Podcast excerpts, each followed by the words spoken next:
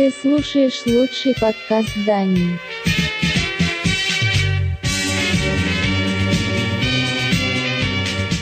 Музыкальная милиция.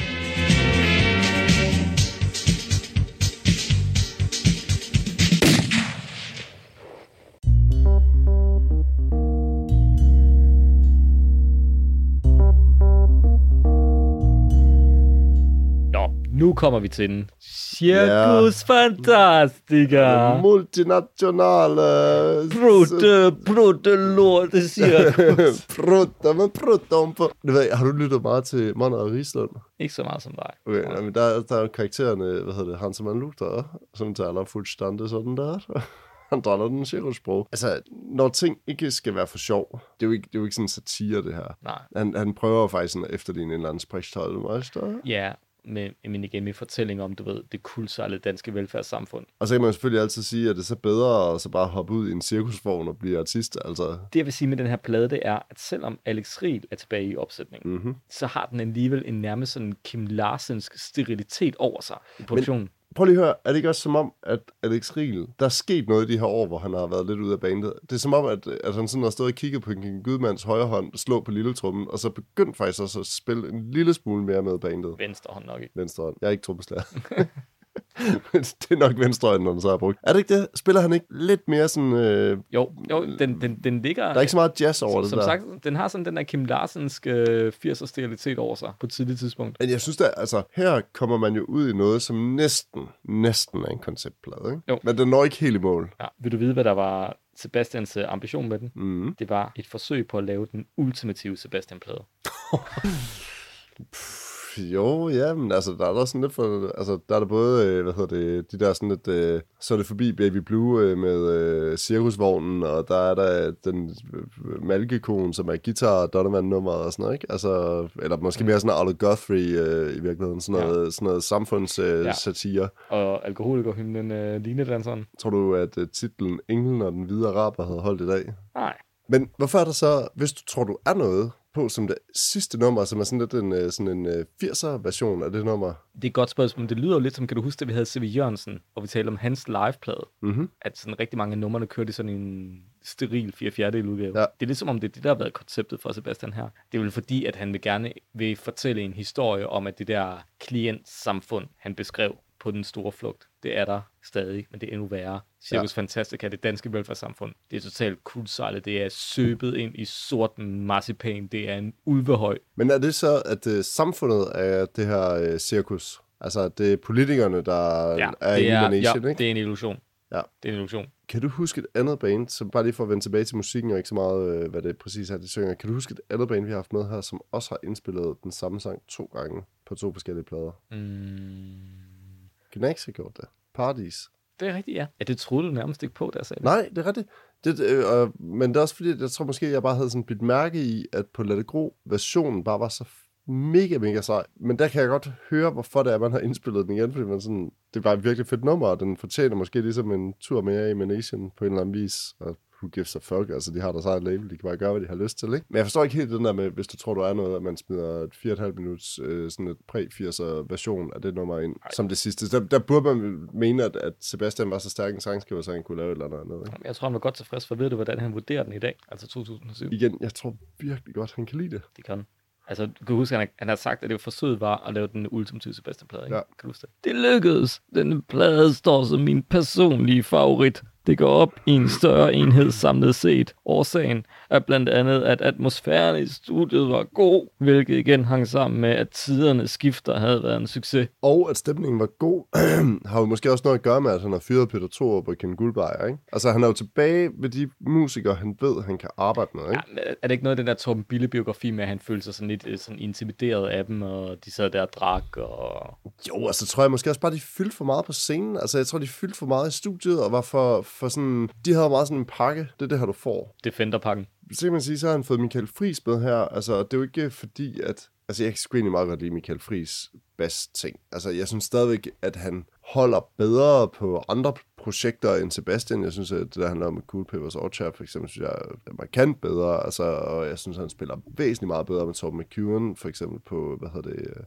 Fy Fy Skamme Skamme og sådan noget, ikke? end han gør med Alex Riel, fordi altså, han er bare Ja. Og så igen, så er han jo bare sådan et pølsemands Pastorius, ikke? Altså, nej, undskyld, det sagde. Men han, altså, igen, man kan jo godt høre det her band. Det var nogen, der, man kan jo godt høre, hvor referencerne de kommer fra, ikke? Altså, Kenny Knudsen, det er Tigurias øh, elektroband øh, projekt, Ja, og ja. Herbie Hancock og, Og så videre, ikke? John Savino, ikke? Hvad for noget? Og Savino, ikke? Ja, Savino selvfølgelig. Og, og Friis, det, det er jo også det der, sådan et weather report. Øh, Bondless, øh, bondløs Ja. øh, bas. og så har man øh, Niels Henriksen, som øh, sådan en eller anden øh, Jukka Tolunen øh, slash Jeff Beck øh, dansk version, ikke? Altså, som inden for for, der, for rides grænser jo gør det fint, men jeg vil jo så igen til enhver tid mene, at hvis man skulle have sådan et eller andet guitar ace, så forstår jeg simpelthen ikke, hvorfor at, at sådan en som Per Frost ikke er blevet hyret ind. Altså ikke øh, københavnske Per Frost, men Gnags Per Frost, ikke? Det synes jeg, han har meget mere tone i sin guitar, og jeg synes, han er mere melodiøs i virkeligheden, ikke? Så det kan godt være, at Niels Henriksen har garanteret kunne et eller andet, som de andre ikke kunne. Der var fandme ikke en plade fra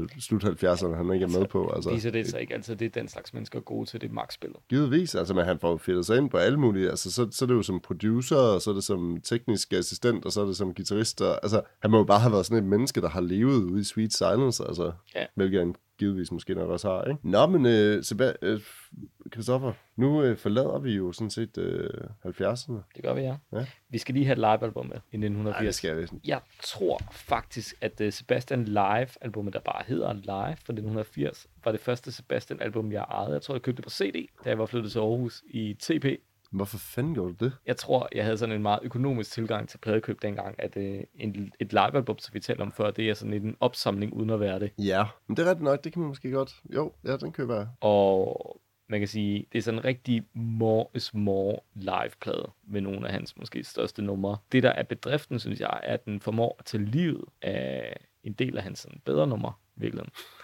Jeg ved ikke, hvad, hvad tænker du om, øh, om Jeg, jeg er altid bare sådan, når man hører de der sådan 70'er danske liveplader, jeg er altid sådan virkelig spændt på, hvor det egentlig er, de har spillet henne, ikke? For når man hører om sådan turnélivet i 70'erne, så lyder det jo decideret frygteligt. Altså, med, med at have været igennem det med C.V. Jørgensen og med Cliché og med alle mulige andre bands, der spillede i, altså, i Danmark. Nu vil jeg bare sige, jeg har altså selv turneret relativt meget for nogle år tilbage. ikke? Jeg synes bare, der er forskel på at vågne op i Darmstadt og skal spille i Berlin, og så bagefter skal køre til Stuttgart eller sådan noget. Altså, det der med sådan distance, der man kører i Tyskland, er bare fucking meget længere, eller at man vågner op med tømmermænd i Nice og skal spille i Barcelona dagen efter, eller sådan noget, ikke? Altså, jeg har jo selv arbejdet på venue i mange år og sådan noget, og når man ser nogle af de sådan routings, som for eksempel amerikanske bands kan komme med i, i Europa, ikke? Man tænker, det der, det kan jo ikke lade sig gøre, vel? Altså, men det kan det jo. Det er jo bare sådan dartpil kastet ind, og så er det med sådan lidt tilfældige snore trukket omkring, og så har de nogle fucking lange køreture, altså sådan helt absurd lange, ikke? hvor du sidder måske 8, 10, 12 timer i bil om dagen. Ikke? Og så ved jeg ikke, hvorfor jeg bliver sådan lidt, okay, et af de største danske bands, hvor man ved, de har haft hoteller, man ved, de har haft sådan okay forhold, der hvor de er kommet hen, de har spillet store shows, de har fået nok også relativt mange penge for det og sådan noget, ikke? Altså, vi snakker jo ikke sådan et eller andet lille, altså som kliché var, da de kørte rundt til at starte med et eller andet folkevognsrugbrød med deres eget anlæg og skulle køre land og rige rundt for at, at spille et show på et eller andet lille forsamlingshus. Det der, det, det, vi taler jo store steder, altså det er jo vel sådan noget håndboldhalsagtig turné, forestiller jeg mig, ikke? Det må man antage. Og så skal man høre om, hvor hårdt det er. Altså, det er kraftedeme ikke hårdt at køre fra Esbjerg til Holstebro for at spille et show, vel? Og så have et hotel og mad, og så pakke ikke engang pakke bilen, for det er højst sandsynligt roadies til, og så køre til Aalborg. Altså, hvis der, det, det, er bare sådan, i min optik, der virker det bare sådan, det virker bare lidt vildt, at man lægger så meget vægt på sådan det hårde turnéliv på det tidspunkt. Måske var der bare mere turnéliv for den type bands også tilbage i 70'erne. Altså, måske var det bare en måde ligesom at sælge plader og komme ud i landet og sådan nogle ting, øh, og at at kids rundt omkring, det er jo ikke, så vil du spille til gymnasiefester, garanteret. Det har helt sikkert også været rigtig, rigtig, rigtig meget af her, ikke? Fordi at det ikke var ligesom, da vi gik på gymnasiet, hvor der var sådan noget, en eller anden, den lokale DJ, der kom og spillede Crazy Frog, eller sådan noget. Tal, tal for dig selv,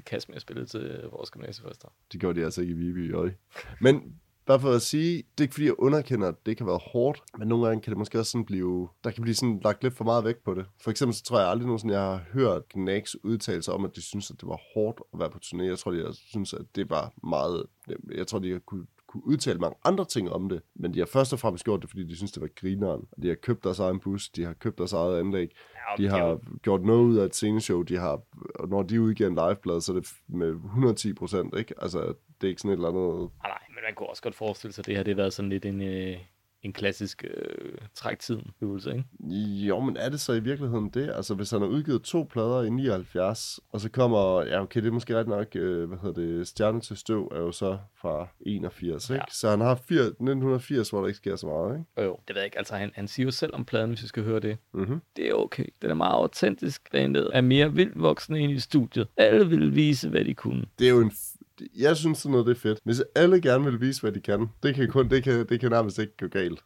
Ja, jeg, vil, jeg, vil, jeg vil sige, for mig, øh, lavpunktet ved den her plade er jo lidt det, jeg sagde før. Jeg synes, den tager livet af nogle af hans bedre numre. Altså et nummer som Gøjlerne havde jeg afskrevet i mange år, fordi jeg kun kendte det for den her liveplade, hvor jeg synes, den sejler fuldstændig rundt. Men hvorfor, hvordan kan det da være, at den sejler? Det virker da helt vildt, at den sejler. Det kunne måske have noget at gøre med Alex Riel på trum. Nej, stop. Jeg synes, at vi skal, vi skal rykke op i 80'erne. Ellers bliver vi aldrig nogensinde færdige med Sebastian. Det, Ja. det, jeg, jeg vidste, det her det kom til at tage forever at komme igennem de her plader her, men for... Okay, vi, vi, rykker ja. Lidt hurtigt så. 1981, Stjerne til støv. Der er noget ny ære over den her. Det er Ej, den man første rigtige 80'er-plader. Nu skulle Sebastian køres ind i 80'erne. Jeg vil sige, det synes jeg egentlig, produktionen leverer på. Man kan sige, at bandet er stort set det samme, ikke? Der er jo ikke sådan rigtig skiftet ud på centrale poster der overhovedet. Men jeg tror igen, som du snakker om, produktionen er jo meget mere 80'er. Og dog, så kan man jo sige, at de er jo kommet på CBS her, ikke? Det, det har de jo været noget tid. Og der er jo efter sine været et, øh, et rimelig stort sådan, øh, skænderi mellem Paul Brun og Sebastian om stortrummen på Romeo, hvor Paul Brun gerne vil have haft en anden trommeslager, der kan finde ud af sådan at pumpe stortrummen til at spille, fordi den skulle på diskotekerne. Og det skændtes de meget om, og det endte med, at Sebastian fik sin vilje, som jo relativt ofte sker. At Ja. Jeg tror, de diskuterer relativt meget. Så var, det, sidst, så var det godt at blå øjne, siden han fik et uh, disco-hit med den. det tror jeg har været rigtig, rigtig godt for salgstallene på Romeo. Fordi at det er jo ikke, igen, nu er det sådan lidt svært, fordi det er også sådan at kigge tilbage. Det, vi sidder i en privilegeret situation her, ikke? men nogle ting er jo også en lille smule blurry, fordi jeg har ingen idé om, hvor stort et hit Romeo var tilbage i 1981. Jeg tror, der var andre numre på den plade, Stille før storm for eksempel, og Stjernen til støv, Ja. som var hitsene på den plade. Ja, altså, jeg synes, det man kan sige om den her plade, det er, at selvom den har den der sådan 80'er friskhed produktion over sig, så synes jeg, Sebastian i stigende grad lyder som en falderet hippie, der ser tilbage på en svunden tid. Det synes jeg, du kan have meget ret i. Sebastian vurderer jo selv pladen i dag som, at, øh, at han siger, at øh, det er retfærdigt, at netop dette album blev kanoniseret, parentes en del af Kulturministeriets kanon for rytmisk musik, da alle otte sange holder tekst- og produktionsmæssigt. Altså manden, der lige har sagt, at han synes, at øh, Circus Fantastic er den ultimative Sebastian-plade. Det var ejendommeligt. Men jeg synes faktisk også noget sådan helt generelt med hans plader fra nu af, det er, at jeg synes, de er lidt lettere at komme igennem, fordi jeg synes, de begynder at virke mere ens. Ja. Altså på de der 70'er plader, i og med, at der også er nogle af de der, jeg ved sgu ikke, altså jeg synes bare, variationen på, i numrene er lidt større. Jeg synes, det er lidt nemmere sådan at keep track on, hvor det er, man er henne i diskografien. Jeg synes fra nu af, der begynder det for alvor, der begynder jeg altså virkelig at, at få det svært. Nogle af de ting, der ligger på stjerne, stjernens støv, de kunne lige så godt ligge på, på vulkaner. Altså, jeg synes, der er så meget, jeg blander Jamen, ja, sammen. det- Både det- sådan, coveret er enormt ens. Det lyder meget ens. Og der er et syndt helvede på hver pladerne, også på den her. Ja. Lili M. Noget, jeg til gengæld synes er lidt mærkeligt, det er, at han gør det igen her. Han udgiver, La Dolce Vita er jo fra Gøjler, og det er så kommet med i sådan en 80'er version på Stjernen til Støv. Ja, på en plade, hvor han synes, at alle skæringer holder. Nye numre, friskhed. Altså, det, er- enten så er det jo fordi, at det er sådan lidt dovent, eller at han synes, at den, den, skal lige have, den skal have en tur mere. Ja, det er, jo, det, er jo, det er jo så spørgsmålet. Jeg tror, jeg ved ikke, om jeg har så meget mere at, at sige til den her. Altså, har man set det? Jeg, jeg tror, at øh, Stilhed for Storm er blevet brugt i en reklame for en bedemand, eller sådan noget for nylig, ikke? Altså, Altså, jeg vil jo stadigvæk mene, at hvis man skal jo ind i noget med, hvad der sådan er bedst og værst og sådan nogle ting på den her, jeg vil faktisk sige, at jeg synes faktisk, at Romeo er et ret fedt nummer. Mest i blå øjnes version. ja, ja, hun gjorde... Jeg har en god blå historie, vi kan tage, når mikrofonen er slukket. Den kan, den kan, jeg kan simpelthen ikke videregive den. Ej, det, den vil jeg glæde mig til. Men jeg vil faktisk så sige, at til Blå Øjnes forsvar, så synes jeg, det er ret godt set at tage det nummer til sådan en dagens version. Ja. Fordi at den er genkendelig. Det er også et meget dødt nummer på det tidspunkt, hvor hun vælger at tage den, ikke? Sebastian er totalt ydt, ikke? Og laver kun sådan noget Pippi Langstrømpe soundtrack og sådan noget, altså, eller musicals. Og der får man jo så endelig den der tunge store tromme på det, ikke? Ja, så din yndlingsversion, Paul Brun, har ret. Han har i den grad ret, ja. Nå, lad os øh, gå videre til... Nej, du skal, hvad er det dårligste nummer? Det har jeg sagt, det er Lille M. Du kan simpelthen ikke lide Kenneth Knudsen. Ej, det der synd, synd pis, der er også sådan en eller anden laissez-faire tilgang til 2. verdenskrig over det nummer. Har du nogensinde set det der, kan du huske, da vi var børn, så var der sådan fem minutters øh, før efter øh, børnetime nogle gange, eller Ja. fjernsyn for dig, ikke? hvor der var sådan, der var sådan så var der sådan et, et klip med sådan en ged derude i en papkasse, og så var der sådan et billede med sådan en kinesisk pige, der sad og spiste nudler og sådan noget. Og der var også en gang imellem, så var der sådan en lille bitte kort video ude fra Danmarks Akvarium, hvor der sad sådan en eller anden mand, og så skulle han altid smage på det, fiskene fik at spise og sådan noget. Men så var der sådan nogle billeder af de der dragefisk og sådan noget, ikke? Hvor der var sådan sådan noget helt Ja, skørt det musik, ikke? Ja. Det er jo Chigorias, den der hedder My Spanish Heart. På den, der ligger der et nummer, som hedder et eller andet Spanish Fantasy, et eller andet det eller det, det der, det lyder fuldstændig som noget, Kenny Knudsen, han gerne vil lyde som, ikke? Det der sådan helt spacey uh, synth uh, helvede, ikke? Bortset fra, at Chigoria, han, uh, han er sådan lidt en anden kaliber, ikke? Ja, det er rigtigt. Øh, så er vi fremme ved 1983. 80'ernes boheme. Kan jeg sige måske lidt et højdepunkt i 80'erne, i hvert fald... Nej, det er det ikke. Ej, det synes jeg godt nok ikke, det er. Jeg synes, den her plade stinker langt væk af, og sådan, sådan hybris og fortænkt ravelse. Altså, jeg- spørger, vil nogen af de her numre kunne komme med på den forrige plade? Nej, nej, det jeg. Jo, måske 80'ernes boheme til nummeret. Ja. Det, det, men er det ikke også den sidste plade med det her sådan lidt øh, klassiske øh, Mark, hvad er vi nu oppe i? Jo, Mark 4-opsætning eller ja, sådan noget. det er måske nu, jeg skal komme med Sebastians øh, vurdering af pladen, for den Ja, er ret, det ret interessant. Vurderingen i dag er, den holder på mange måder, og man kan ikke høre, at bandet er ved at være træt, og at jeg er krise på hjemmefronten. Ja, det ved jeg nu ikke, om jeg vil give ham ret i, altså.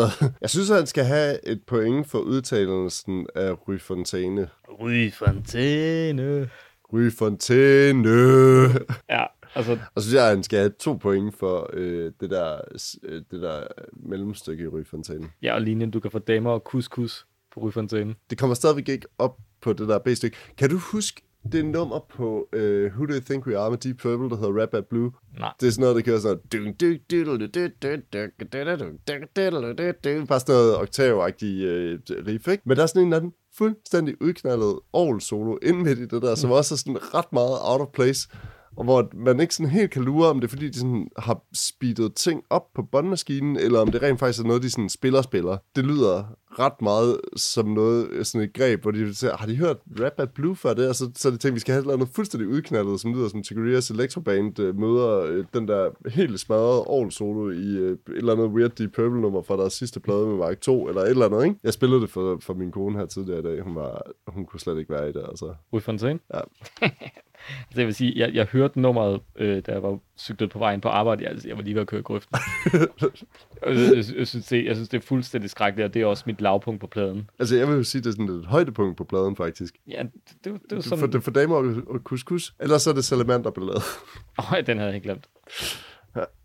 En salamander, der bider i hånden og arm, omkødet. Au, au, au, au, au. Salamander.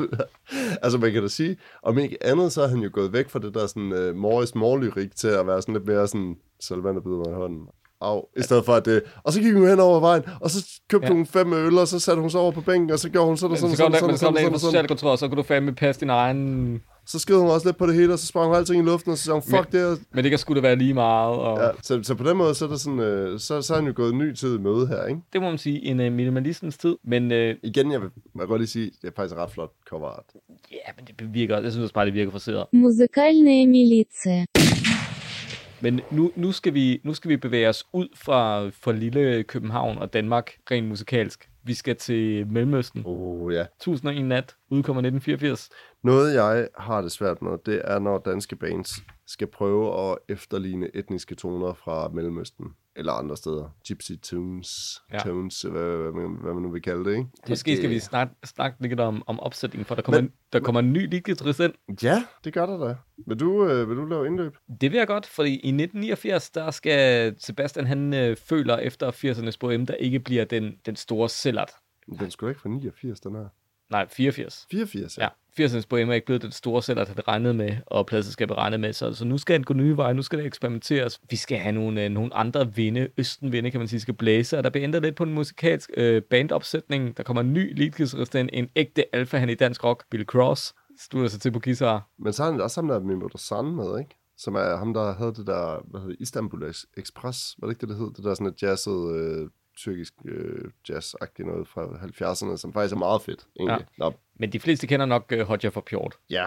Må jeg også lige sige noget? Er det her ikke også som om, at det her godt kunne have været en konceptplade om 1001 nat. Jo, jeg var faktisk så meget i tvivl om, at jeg egentlig havde efterladt den til dig, da du fortalte mig, at det var det ikke. Det er det i den grad, ikke? Jeg synes virkelig, der er nogle... Øh... Jeg tror, den havde stået lidt flottere, hvis det havde været en konceptplade om 1001 nat. Fordi så kunne jeg sådan købe ind på det. Altså et af, jeg synes også, det er mega mærkeligt, at der er sådan et nummer, som er Aladdin på, hvor øh, at han jo op igennem 90'erne laver den der musical sammen med Moon Jam Aladdin, ja. et musical. Men det er jo en konceptplade baseret på 1001, som jo starter med, hvad hun hedder, Sharatse. Sharat Det er det sgu da ikke. Der har du Ivan og Sam, som er sådan et eller andet øh, øst-vest-blok øh, nummer, datasangen og sådan noget. Altså, Nå, ja, du ved, ja. Men Hvad fanden er det også med danske 70'er venstrefløjs sanger, sangskrivere, der de oppe er jo farlige, 80'erne? de datamater, Jeppe. De kan de, ikke lide dem, altså. de erstatter jo mennesket, kreativiteten. Tror, de har meget kraftværk, de der mennesker. Det ved jeg ikke. Men, øh, men det indvarsler også hans øh, tendens med at smide børnenummer med på en voksenplade. Det er frygteligt. Hvor, men jeg forstår slet ikke, hvor... Altså, Hodja fra Pjort nummeret, ikke? Fungerer jo sådan set, isoleret set, fint nok til filmen, kunne jeg forestille mig. Altså, det er mange år siden, jeg har set filmen. Efter sine så ham der, øh, hvad hedder det, der spiller Hodja, han har følt sig vildt intimideret af en masse kvinder, der sådan rørte på ham, mens han var nøgen og sådan noget under filmoptagelserne. Hodja fra Pjort, vi må antage, at det nummer er blevet skrevet specifikt til filmen Hodja fra Pjort, ikke? Ja. Og så har man fyldt det ind på den her plade. Hvorfor? Hvorfor udgiver man ikke bare det der som en single til filmen? Jeg, jeg tror bare, jeg ville føle mig skuffet, hvis jeg som et voksen menneske gik hen og satte en eller anden plade på, og så lige pludselig var der bare et børnenummer. Altså, igen, det svarer til, at Deep Purple udgiver en ny plade i dag, og så øh, tredje nummer på skiven, det er bare øh, Paw Patrol eller sådan et eller andet. Jamen, det, jeg, jeg, føler, jeg føler, det kan noget, det koncept. Metallica udgiver en ny plade. Tredje skæring, det er en version af Teenage Mutant Ninja Turtles eller sådan noget. Der er sådan en af de der YouTuber-sange. Det er dine børn ikke begynder at høre nu, men det er min Minecraft-sang. Cola i mit badekar. Jeg vil elske at høre Metallica spille det. Nå, men øh, Sebastians ambition med den her plade, hvis han mm-hmm. skal sige det, det var, at øh, jeg havde stadig behov for musikalske eksperimenter, og det viste sig i stor udstrækning at fungere med et nyt hold. Men Billy Cross passede bare igen. Det er han jo ikke den første, der siger. Ej, Jeg tror måske nogle gange så, at det med Billy Cross, det er, at øh, han går ind og siger nej. Og han går ind og dikterer, hvordan et band skal spille. Og det tror jeg måske sådan nogle... Øh, tror jeg, det er fair at sige, at jeg tror, at Sebastian har et temmelig stort ego, på samme vis som CV også har et temmelig stort ego, ikke? Jeg tror bare bedre, at de kan lide musikere, som, de, som er Ja. ligeglade. Jeg tror, Alex Riel, jeg tror, han er fucking ligeglad. Han tjener bare sine penge, han er ude at spille, han har et griner, han spiller trommer. Der er ikke nogen grund til at bidrage med Ja. mere end, end bare det. jeg synes, den fedeste Billy Cross-historie, jeg har hørt, er den med Dalton, hvor Billy Cross jo var producer Ja. på den første plade, hvor de indspillede et eller andet cover en eller anden, en Rafferty, ham der, der lavede Baker Street. Og da de indspillede coveret, der er Anna Lonsen betinget sig, at hvis de ikke synes, det var godt nok, så kom det ikke med på pladen. Så indspiller de det, og de hører det, og Anna Lonsen siger, jeg synes ikke, det er godt nok. Og det kunne Billy bare ikke snuppe. Så det ender med, at de tumler ud på græsplænen og ligger og slås med hinanden. og Lars Lillehold prøver at skille dem ad, og Johnny står ved siden af og hæpper på dem og siger, sådan drenge, det er fandme rock'n'roll. Det er fandme i orden. Det kan jeg godt lide. Når det er så sagt, jeg, jeg synes altså godt nok 1001, at det er en svag plade. ja. Jeg ved ikke, altså jeg ved, for, jamen, jeg kender næsten ikke engang finde ord for, hvorfor. Der, jeg synes, der er mange potentielle lavpunkter, og det kunne godt være Hodja fra Pjort, ikke? Men jeg må prøve at gætte på, hvad du tager. Datasang. Ja. jeg ved faktisk heller ikke helt, hvad man sådan skulle sige, men hvorfor man skulle lytte til den her plade. Jeg har lidt svært ved sådan at, at, at sådan komme med et eller andet højdepunkt. Højdepunkt, altså. Skulle det måske være datasangen, faktisk.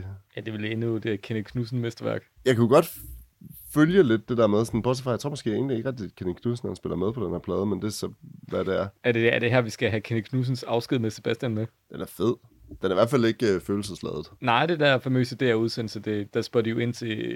De interviewer Kenny Knudsen. Ja, og han bliver spurgt om, øh, snakker du stadig med Sebastian? Hvor til han svarer. Nej, hvad var det, vi sagde farvel i studiet? Så har vi faktisk ikke set siden. Han har bare været, han har været med ham i hvad, 10 år på det her tidspunkt, eller 8 år eller sådan noget. Fast musiker på alle plader, på alle turnéer og sådan nogle ting.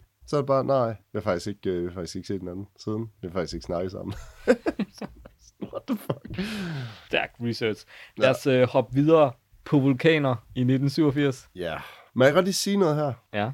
de der, altså nu er der jo endnu et, øh, udover at jeg ved godt, hvad du kommer til at sige, så vil jeg faktisk sige, at jeg synes, han får lidt en revival på den her plade. Jeg synes, han finder ind til noget af det, som, som sådan, det kan godt være det, er, fordi han har lavet øh, Skatteøen in between og fået lidt mere sådan vind i sejlene, hvad det angår.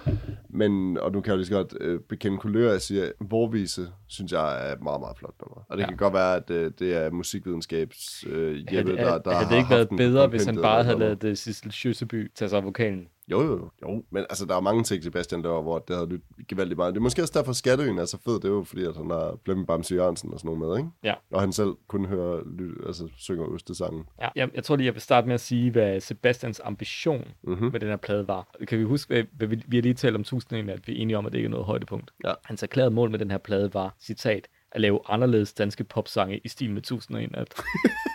Men altså, man kan da sige, at han gør det fuldstændig det samme og siger, at Skæring 3, det er også et børnenummer er det nu, vi skal tale om teksten til Nana? Ja, den er, den er sgu over... øh, Jeg ved ikke, hvad jeg skal sige, Kristoffer. Jeg er faktisk en lille smule mundlam. Jeg vidste ikke, at vi skulle komme hertil, men øh, jeg vil sige, at den er, den er kras. Nogle af os kan måske huske serien fra børnetv, og nogle af os kan måske huske den ikoniske scene, hvor, øhm, hvor Nana, der er jo, altså seriens motor er jo, hun bor sammen med sin øh, arbejdsløse far, Jesper Christensen. Ja, og sin øh, mor, som er læge. Så det er hende, der ligesom... Den er meget vugt på den måde. Det er jo ligesom moren, der skraver alle pengene ind, ikke? Ja. Og faren, han er arbejdsløs. Alt muligt værd. Præcis. En af, jeg ved ikke, om det er en nøglescene, men i hvert fald det er en scene, de fleste af os husker, det er, at hun øh, går ind i soveværelset, mens de har sex, hvor til hun spørger, hvad laver I? Vi boller. Hvad laver du? Ikke noget. Så gå ned og lege. Jeg skal i skole. Og så, så afbryder de samme lege, fordi at hun skal i skole, ikke? Ej, det er jo også halv, halv dårligt timet, synes jeg. Ja. Plus det, jeg tror altså aldrig nogensinde, jeg har haft det der med bolle, sådan, hvor man er helt nede under dynen, også med hovedet, begge to. Det gør, altså, det ved jeg ikke. Det, det ved jeg ikke, det er Meget, meget varmt, tænker jeg. meget, meget varmt, ja. På den anden side, det havde nok heller ikke gået, hvis han bare stået og taget i din doggy-style, og så hun kommer ind. Hvad laver I? Skal lige være færdig her, ikke? Altså, To sekunder. han ligger bare og slikker hende helt. Hvad laver I? Men Det hvert far, det far, han gør her, det hedder anal samleje. det er det, en anal kugle. det er fordi din mor er menstruation, ikke? Lossepladen bløder. Ja, tag lige prutten i stedet for, ikke? Altså. Nej, men øh, Det her, Nana, to sekunder, 69'er, lige nu. Hvad laver I?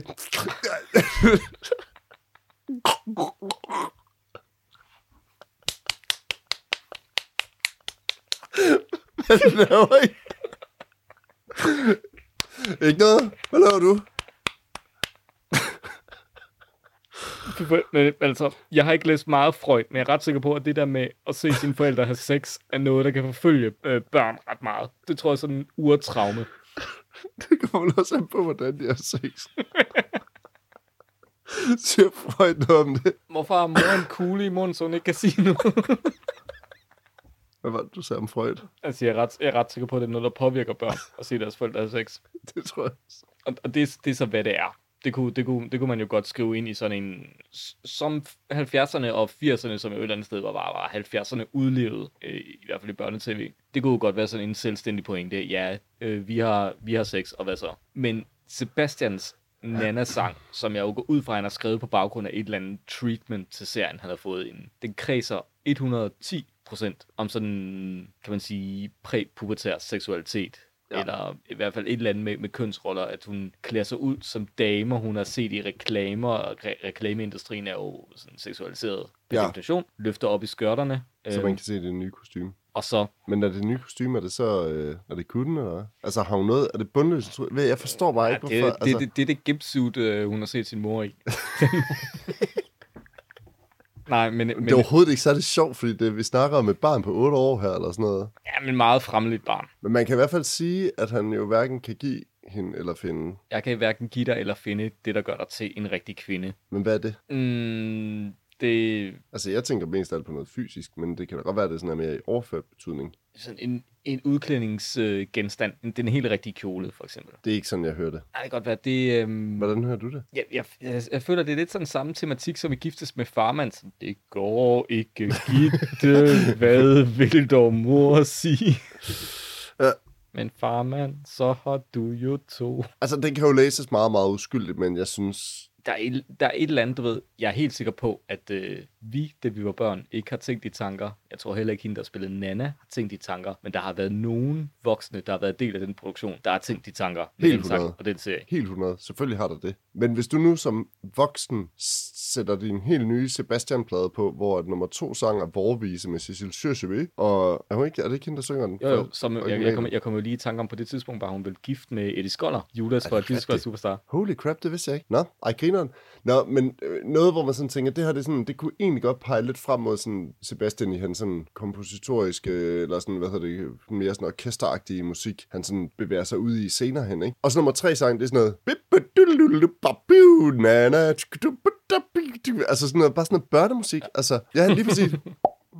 Hvor, man bare sådan, hvad fanden sker der? Altså, det skulle da ikke... Igen, jeg forstår ikke helt det der med sådan, hvorfor ikke bare udgive det på en single? For den vil jo sælge fint til børnefamilier og sådan noget, ikke? Men det er jo ikke en børneplade, det her. mængder af opsamlinger sidenhen, der hedder De bedste børnesange og alle Ja. tiders... Øh... Men det er vel sådan et tema for stort set alle hans plader fra Den Lille Malkeko, ikke? Så har der været et børnenummer på. Så, så jeg, jeg har da et eller andet med, med titelnummeret Tid til at danse på vulkaner. Der er et eller andet ved den nummer og den tekst, hvor jeg bare tænker, det er vist mere ønsketænkning i realiteter. De lyder så trætte på den plade. Ja. Og det siger Sebastian faktisk også selv. Hans vurdering i dag er, jeg kan høre, at jeg var ved at være slidt på alle mulige måder. De lange studieproduktioner og turnerende var blevet for stort et pres, der tydeligvis ikke rigtig krop i alle sangene. Det vil jeg være tilbøjelig til at give ham ret i. Men er det ikke også noget med, at stort set hele hans gamle band er jo væk på det her tidspunkt? Ikke? Han har fået en, hvad, en Morten Kjær så ind i stedet for en Kenneth Knudsen som sådan en eller anden keyboard-troldmand. Ikke? Og Lis Sørensen er vel stadigvæk med, men der er jo ikke, altså, der er jo ikke ja, rigtig jeg noget af det tror også, gamle det er god gamle tilbage. Sivertsen på trommer også, ikke? Ja, men han har vel heller ikke været med før som sådan. Og altså, så er det med på Skatteøen. Nå jo, men altså, Skatteøen og Side, der er Alex Riel jo også med, ikke? Altså, det er jo, der er jo alle mulige noget Ja, ja. der. Det er jo et kæmpe hold, ikke? Sivert, Sivertsen var, er, lever Sivertsen nu? Yes. Øhm, gift med Lis Sørensen, ikke? Jo, måske. Du er bedre inde i sådan noget gossip, end jeg er. Men altså, på vulkaner er det ikke også sådan en... Altså, igen, jeg synes jo, hvis man ser på Sebastian på den måde, at man sådan tænker, at han også træffer nogle valg på det her tidspunkt med ting, han gerne vil. Måske brændte han ikke helt for den her som miraklernes tid, ikke? Måske var han faktisk meget mere over at lave musicals og, Det, det, og, og den type sådan orkestermusik og sådan noget som på et eventyr. Og det var ligesom der, interessen lå, ikke? det tror jeg er sådan ret præcis. Jeg tror faktisk også, han siger det, hvis vi lige hurtigt spoler over piratpladen, der er sådan en demoopsamling, og videre til Miraklernes tid fra 1990, så er det faktisk præcis det, han siger, at han og pladeselskabet havde en ambition om, at det skulle være en comeback-plade, men at han selv siger, at han tydeligvis ikke havde energi til at være i studiet, og ikke var på toppen rent sangmæssigt. Til gengæld siger han, omvendt vil jeg påstå, at der ikke findes en lignende plade. Og det er han jo ret i. Men det argument kan du fremføre over for de fleste plader, ikke? Jo, men har du lagt mærke til, hvor meget coveret det ligner sådan en gentleman-version af Lædervesten med øh, C.V. Jørgensen? Den er fra Mm. cirka samme tid, ikke? Ja, det er faktisk Det er rigtigt. faktisk cirka samme setup, Ja. bortset fra, at han sidder i sådan lidt mere øh, sådan Ja. noget Great Gatsby-agtig øh, Ja. antræk, ikke? Hvor C.V. han går fuld on lædervest. Ja, på en plade, hvor han jo det sviner sådan det der bodega på venstre, ikke? Jo. Nå, men det lavpunkt, jeg ser på Piratlernes tid, hvis jeg bare skal springe til det, det er det nye Europa. Fordi der er ikke noget, der irriterer mig, og jeg hører jo ikke til på venstrefløjen. Men jeg kan godt have sympati for nogle af tankerne, men hvis der er noget, jeg ikke kan lide, så er det den der refleksbevægelse, der altid skal dreje EF og EU over på noget øh, nazisme, det tredje rige symbolik. Du har en Mm. tid i 1990, hvor muren er faldet, folk er blevet frie, de er ikke længere blevet overvåget. Men selvfølgelig handler det om, at, øh, at nu bliver de vævet ind i kapitalismens år, og det er ikke som i Østtyskland, underforstået, det var i virkeligheden meget godt. Altså, jeg vil jo fremhæve det nye Europa som værende absolut højdepunkt på den her plade. Fordi jeg synes, det er lidt, øh, jeg synes, det er lidt fedt, det der med sådan, at, øh, at være så stok tilbage i sådan 70'er-retorik og i 70'er-tankegang om det fremmede på en eller anden måde. Ikke? Altså, og, og at man for guds skyld ikke skulle øh, prøve på at sådan unite Europa, ikke? Altså, mm. man kan jo sige det samme, han er jo øh, også en øh, varm fortaler for at stemme nej. Nu har vi jo så stemt, ikke? Men øh, for, for EU-forbehold og sådan noget, ikke? Hvor man bare sådan tænker, he will never change his mind. De, de paroler, han ligesom er med på, de der sådan øh, EF-modstanderplader og sådan Ja. nogle ting, ikke? Danmark, dum og dejlig. Ja, og sådan noget, der, det, det, er bare sådan en, det er bare sådan noget parolesprog, ikke? Sådan meget venstrefløjs øh, 70'er paroler, og det er jo sådan lidt, det er jo lidt fedt, når sådan den generation bliver så gamle, at de ikke kan høre, at deres argumentation er sindssygt bedaget. Altså, det er bare sjovt. Jeg kan godt lide det. Lad mig lige sige, i den sammenhæng, jeg synes faktisk lidt, vi har glemt et nummer tilbage i 70'erne, som jeg egentlig godt vil fremhæve fordi nu, man kan også sige, på vulkaner og miraklernes tid er også ligesom noget, nu skøjter vi lidt hurtigt henover, men det er også fordi, der ikke rigtig er så meget kød på dem, og det kommer der jo nok heller ikke rigtig til at være på de næste plader, vi fremhæver. Så derfor synes jeg godt, at vi kan dvæle lidt ved et nummer, som vi måske lidt har glemt i 70'erne, som jeg vil fremhæve som et af de absolute højdepunkter faktisk, som Sebastian han har lavet. Og det er budbringeren fra Christiania-pladen, fordi at det er første gang, og vel også måske nærmest næsten eneste gang, han synger sådan en direkte duet med Peter Thorup. Og Den, har, den har faktisk overset. og den er fandme fed. Især de der sådan, øh, hvad hedder det, øh, anden stemmer, Peter Thorup ligger på. De ligger spot on. Det, det er faktisk virkelig godt. Ja, men øh, anbefalingen her med givet videre.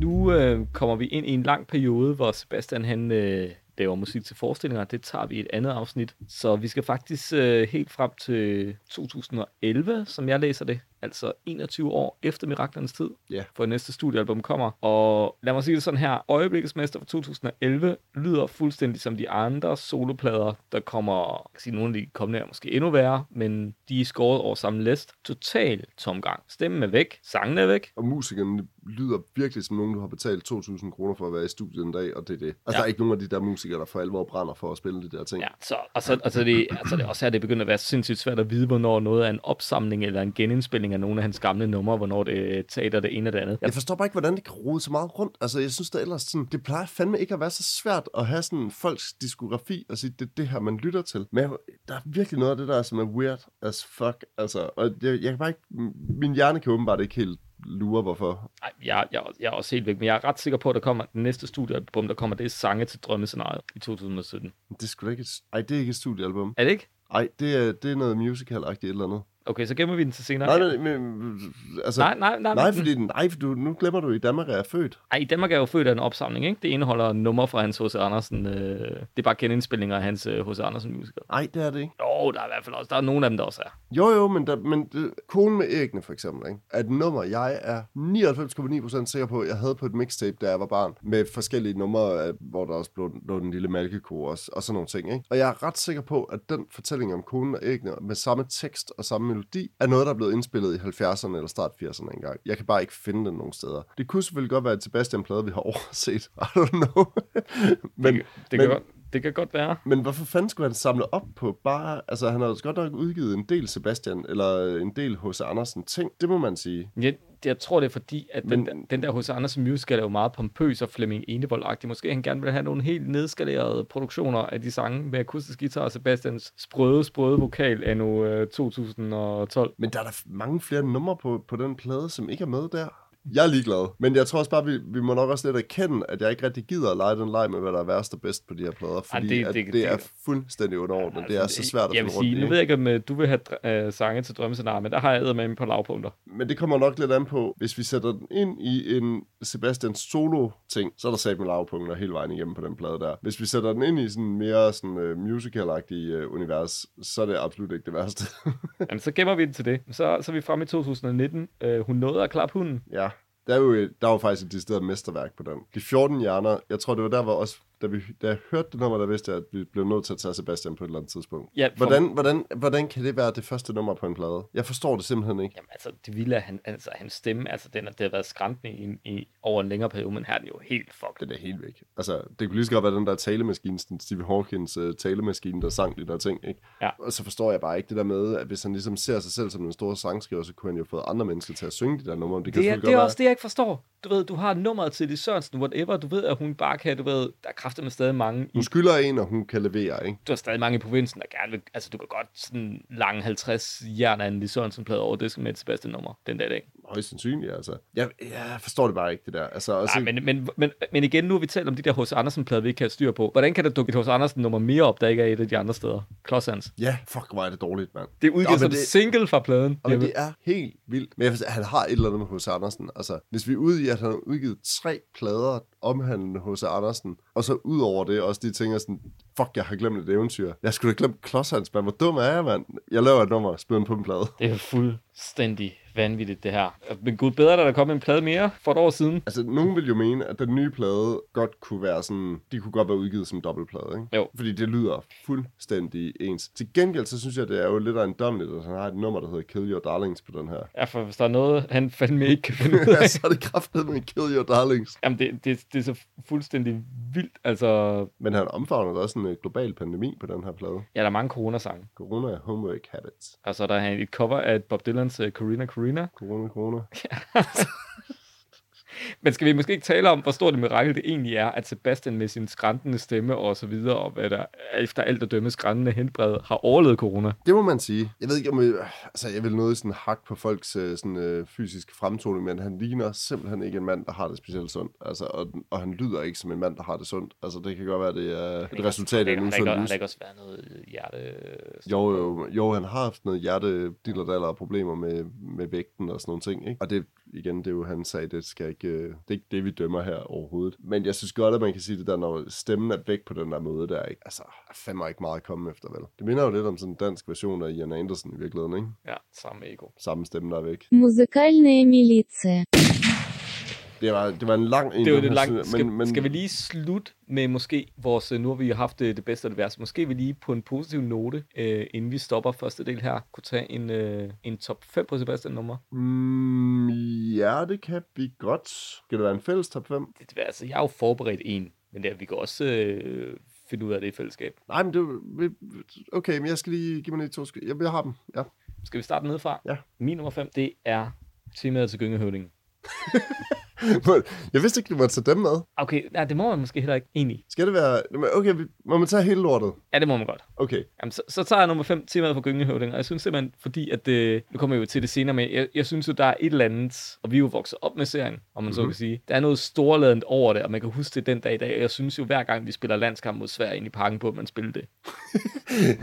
Det er meget skarpt set, det der, Christoffer. Og jeg tror, øh, nu, jeg kunne også være tilbøjelig til at tage et tema fra Gyngehøvdingen. Det, den, men nu, lad os nu bare tage nogle forskellige, ja. Ja. bare for, for the fun of it. På en top 5, num- som nummer 5 med mig, der vil jeg tage den flyvende hollænder fra Skatteøen. Ja, du vil ikke heller høre den rigtige, den flyvende hollænder Wagner, i stedet for. Ja, det, eller, jo, det kan godt være, men jeg synes, at, jeg synes faktisk, den, den er ret fed. Øh, og ikke bare fordi, at Peter Thorup synger, og jeg er sådan lidt Peter Thorup fanboy, men jeg synes faktisk, det er et ret fedt nummer. Ja. Der er mange numre fra, fra den plade, som jeg... Det kommer vi også til at fremhæve. Klart. Så vil du så tage din uh, nummer 4? Øh, kan du ikke tage den, fordi jeg bliver nødt til at tænke? Jo, jamen, så tager jeg, når lyset bliver, bryder frem. Fordi jeg kan faktisk stadig huske, hvordan den lød, dengang jeg hørte den første gang. Ja. Ja, jeg synes, den har noget kompleksitet i sig, som trods alt er okay. Jeg synes heller ikke, sådan, hans tekster, øh, at skrive tekst på, er heller ikke helt så skrækkelig, som den plejer at være. Og sådan. Jeg, jeg synes, den har fortjent sin plads i øh, dansk rockhistorie. Okay, ja, jeg, jeg er med. Så tror jeg, jeg tager måske Kuvi. Ja. Fordi jeg synes faktisk, at den plade er ret fed. Altså sådan de, numrene derfra. Jeg synes, øh, jeg synes det, det, det gør ikke noget, at Sebastian har et rimelig stramt tema, han bliver nødt til sådan at skrive op mm. af. Altså det, det er også nogen, der sådan holder ham lidt i hans Men, stue men, det, røde men altså, det, måske kunne vi der slutter med, øh, måske kunne vi finde noget at bruge hinanden til. Jeg tror, jeg, Øh, jeg har forstået. jeg, det var Lasse Nielsen ikke, dengang de lavede den film. Nej, nej, vi skal tale meget om Lasse Nielsen. På, Det det. tror jeg også, vi kommer til. Ja. Nå, jeg har faktisk allerede min nummer tre. Ja, kom an. De unge tåber fra alene, ikke alene Danmark. Ja. Det synes jeg faktisk er også et, et godt nummer. Ja. Det kan jeg godt lide. Jeg har vintervise på. Ja, interessant. Hvorfor? fordi jeg synes, den er sådan meget godt take på sådan moderne folk. Altså, det, ja. det er sådan, at godt kunne komme i højskolesangbogen, hvis den ikke allerede er det. Ja. Nå, min nummer to. Mm. Mm-hmm. Data, Du er ikke alene. du er ikke alene. Ja. Så jeg, jeg, synes, altså, den er jo for tærsket og så videre, men jeg synes, sådan både sådan produktion og sangskrivning inden, altså, den, den har et godt drive. Ja, det er det. Jeg tror, jeg bliver sgu nødt til at tage Ulvehøjen. Ja. Jeg synes, jeg synes faktisk, det er godt nummer. Det, er, det, må, jeg, jo- det må jeg jo sige. Ja. Jeg tror også, kan vi ikke godt, nu ved jeg godt, vi har hamret rigtig meget på Sebastian, men hvis man har det ud fra sådan en greatest hits tankegang om Sebastian, og fordi man kender numrene rigtig godt, fordi de er ved Gud blevet spillet mange gange rundt omkring, ikke? og man så tog 15 af numrene fra plade 2 og frem til 80'ernes bohem. Ej, måske lad os tage, vi tager en anden, vi tager en anden med, fordi den kender mm. folk også, ikke? Og du sammensat 15 af de numre der, ikke? Så tror jeg, at du vil have noget, hvor at man godt vil kunne blive enige om, at det er sådan, okay, det er 15 solide sange, som vi alle sammen kan synge med på. Ikke et ord om, hvorvidt vi synes, de er gode eller ej, men det er bare evergreens på en eller anden måde, fordi de er blevet spillet så meget, ikke? Ja. Kan man ikke godt sige det? Jo. Men så skøjler man også hen over rigtig, rigtig, rigtig, rigtig meget andet, som ikke er specielt godt. Det gør vi. Nå, men vi, en nummer et Nummer et. for hver os. Mhm. Skal jeg spille ud? Du gør det bare. Jeg tager gøjleren. Okay, ja. Jeg er i samme æra Øh, jeg, jeg, jeg er simpelthen nødt til at tage budbrækkeren fra Christiane-pladen. Ja. Men det, igen, det er ikke... Jeg skal måske mindre om, det er et Sebastian-afsnit, og ikke et Peter Thorv-afsnit. Okay, nej, fuck, jeg kan godt finde på en anden så. Jeg, vi tager den væk. Så tror jeg faktisk, jeg vil tage Rose. Ja. Fordi at det er sådan en af de der numre, hvor at, jeg kan meget godt lide, at Sebastian også en gang imellem sådan trækker stikket på banen og bare spiller noget hammer sin guitar, ikke? Ja, måske virkelig det er en helt svær. Ja. Yeah. Og med, med de ord tror jeg, vi lukker ned for denne første del af Men mindre vi skal have en delstraf. En delstraf. Ja. Okay, det, det, det vil jeg godt gøre. Det, det må være noget med en, øh, en Peter Thorv øh, hyldesplade. Ej, det kunne være fedt. Sådan de, tre, de 16 ton øh, pladen. Ej, det kunne være fedt. Jeg synes, at, øh, jeg synes, at han skulle lave en, den der soloplade under navnet Knud. Det kunne faktisk være fedt. Altså, så skulle det bare hedde Tomorrow Knud. Og så, øh, hvad hedder det, så skulle det være sådan, at han skulle gå all in på spoken word. Sådan lidt i stil med, kender du American Prayer med Doors? Hvor Ja. det sådan er sådan noget sakset ind med forskellige sådan lydbider fra hans øh, diskografi, og så skulle han så recitere noget, noget digt ovenover, ikke? Benspændet skulle så dog, at det ikke, han måtte ikke selv vælge, hvad det var, han skulle sige. Enten så skulle han, så skulle han lave sådan noget spoken word over sådan nogle tekster med sådan noget øh, trotskister og lenister øh, blandet sammen med sådan noget latrinær humor. Altså bare sådan noget banjos likørstue humor, bare sådan sakset helt tilfældigt sammen, ikke? Sådan et eller andet kommunistisk manifest blandet med det. Eller også så, øh, så skulle det være sådan noget øh, helt benhård EU-lovgivning, han skulle sidde og recitere. Det kunne også være fedt. Det, det er min delstraf. Jeg holder sgu fast i den der Peter Thorv hyldesplade. Det skal, det skal være sådan, det er en bluesplade. med Sebastian på vokal, dags dato. Så skal det være med hele det gamle hold, dem der er tilbage. Ja. Ja. Til Sebastian. Bo Steve. det var sådan, du, du setup. Og med de ord tror jeg, vi lukker for første del af Forbrydelse mod musikhistorien mod Sebastian. Der kommer en del 2 i din podcast afspiller, hvis den ikke er- allerede er der, om øh, Sebastians, øh, kan man sige, kompositoriske øvre. Vi høres ved.